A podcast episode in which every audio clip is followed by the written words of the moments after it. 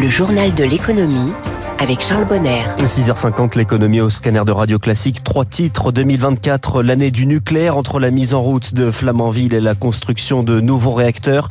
La voiture électrique continue son accélération et puis le bonus réparation élargi aux écrans de téléphone et aux imprimantes.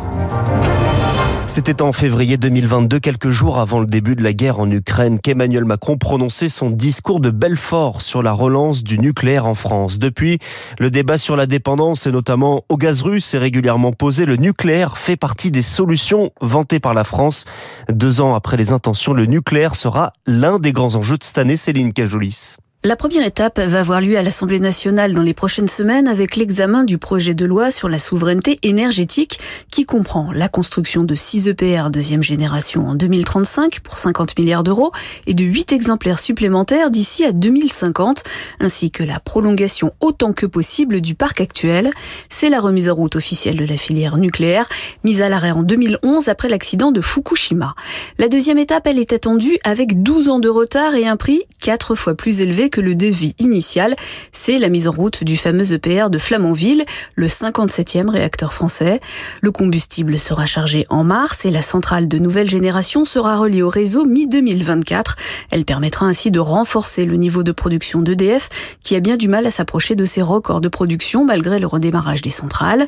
L'étape suivante aura lieu au niveau européen. Après avoir créé une alliance du nucléaire qui réunit déjà 12 États membres, la France veut convaincre l'Europe de fixer des objectifs sur les énergies décarbonées plutôt que sur les seules énergies renouvelables. Enfin, il reste un dernier chantier, plus lointain mais indispensable, celui du retraitement des déchets radioactifs, car il faut prévoir dès maintenant de nouveaux moyens pour traiter le sujet au moment où le volume de déchets sera en forte progression. Du nucléaire nécessaire pour l'électrification, également de l'automobile. Les données de la plateforme automobile confirment des immatriculations et des ventes en hausse. Plus 20% en novembre des voitures vendues, même chose en décembre sur un an.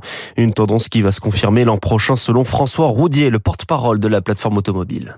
On a parmi euh, les modèles français les plus attendus euh, la R5 euh, Renault, on a la XC3 Citroën, et puis lorsqu'on regarde chez nos amis étrangers, c'est à peu près la même chose. On a vraiment du point de vue de tous les constructeurs euh, au monde, y compris Toyota qui s'est mis un petit peu tard électrique, mais qui maintenant y vient, une sortie euh, considérable de nouveaux modèles en 2024. On est encore sur des véhicules un petit peu haut de gamme, mais avec les nouveaux véhicules français, on devrait commencer à toucher des véhicules au-dessous de 20 000 euros. Le frein actuellement au développement de l'électrique, il se situe vraiment sur les recharges. François Roudy avec Eric Mauban côté énergie, le baril de Brent de la mer du Nord est à 78,41 dollars. Parmi les places financières ouvertes en ce début d'année, le Nikkei au Japon est en baisse, moins 0,23%. L'euro est ce matin à 1,1027 dollars. 6h53, Pôle emploi change de nom et devient France Travail. C'est l'un des grands changements de ce début d'année 2024. Une promesse d'Emmanuel Macron pour atteindre le plein emploi d'ici la fin du quinquennat. Une nouvelle structure confiée à Thierry Guilly, jusque-là haut commissaire à l'emploi et donc désormais nouveau directeur général de France Travail. Thierry Guilly dans le journal de l'économie ce matin. Alors qu'est-ce qui va concrètement changer pour les personnes inscrites à France Travail? Concrètement, aujourd'hui, vous n'avez que 40% des bénéficiaires du RSA qui sont inscrits dans un parcours de retour à l'emploi avec Pôle emploi.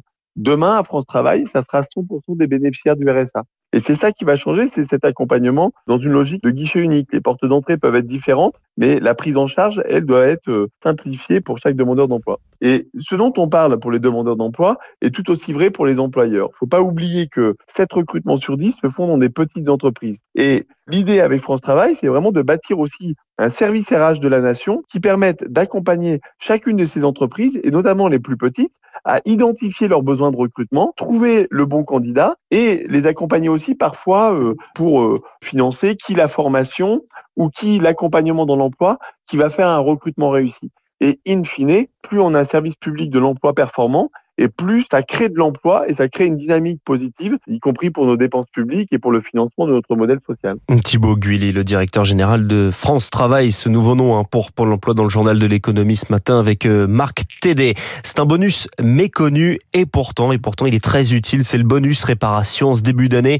La liste des produits, des produits éligibles s'allonge et le montant est doublé pour les lave-vaisselle ou, les machines à laver par exemple. Hein. Réparer plutôt que racheter, c'est un réflexe écologique, mais pas forcément forcément facile à prendre, hein, car il y a le prix et puis il y a le manque de main d'œuvre. Des formations voient donc le jour depuis 4 ans chez Fnac Darty. C'est le reportage de Zoé Pallier dans un de leurs ateliers de réparation à Besson, à Baison dans le Val d'Oise. Dans un sous-sol aménagé, une dizaine d'apprentis aux gestes encore hésitants réparent des machines à laver. Après, tu tords le tuyau euh, de la gauche vers la droite. Voilà. Je replace les durites. Dylan a un an pour se perfectionner. J'étais dans la vente, dans le commerce de téléphone, etc. J'étais en première ligne témoin des changements de téléphone ou autre au bout de six mois d'utilisation et je trouvais ça dommage et j'avais envie de changer. Fnac Darty mise depuis longtemps sur la réparation mais manque de techniciens qualifiés pour répondre à la demande, d'où la création de cette Tech Academy pilotée par Fabrice Atlan. On a formé plus de 1000 techniciens et techniciennes depuis 2019. Il a fallu écrire des parcours de formation spécifiques Aujourd'hui, on a une équipe de plus de 10 formateurs.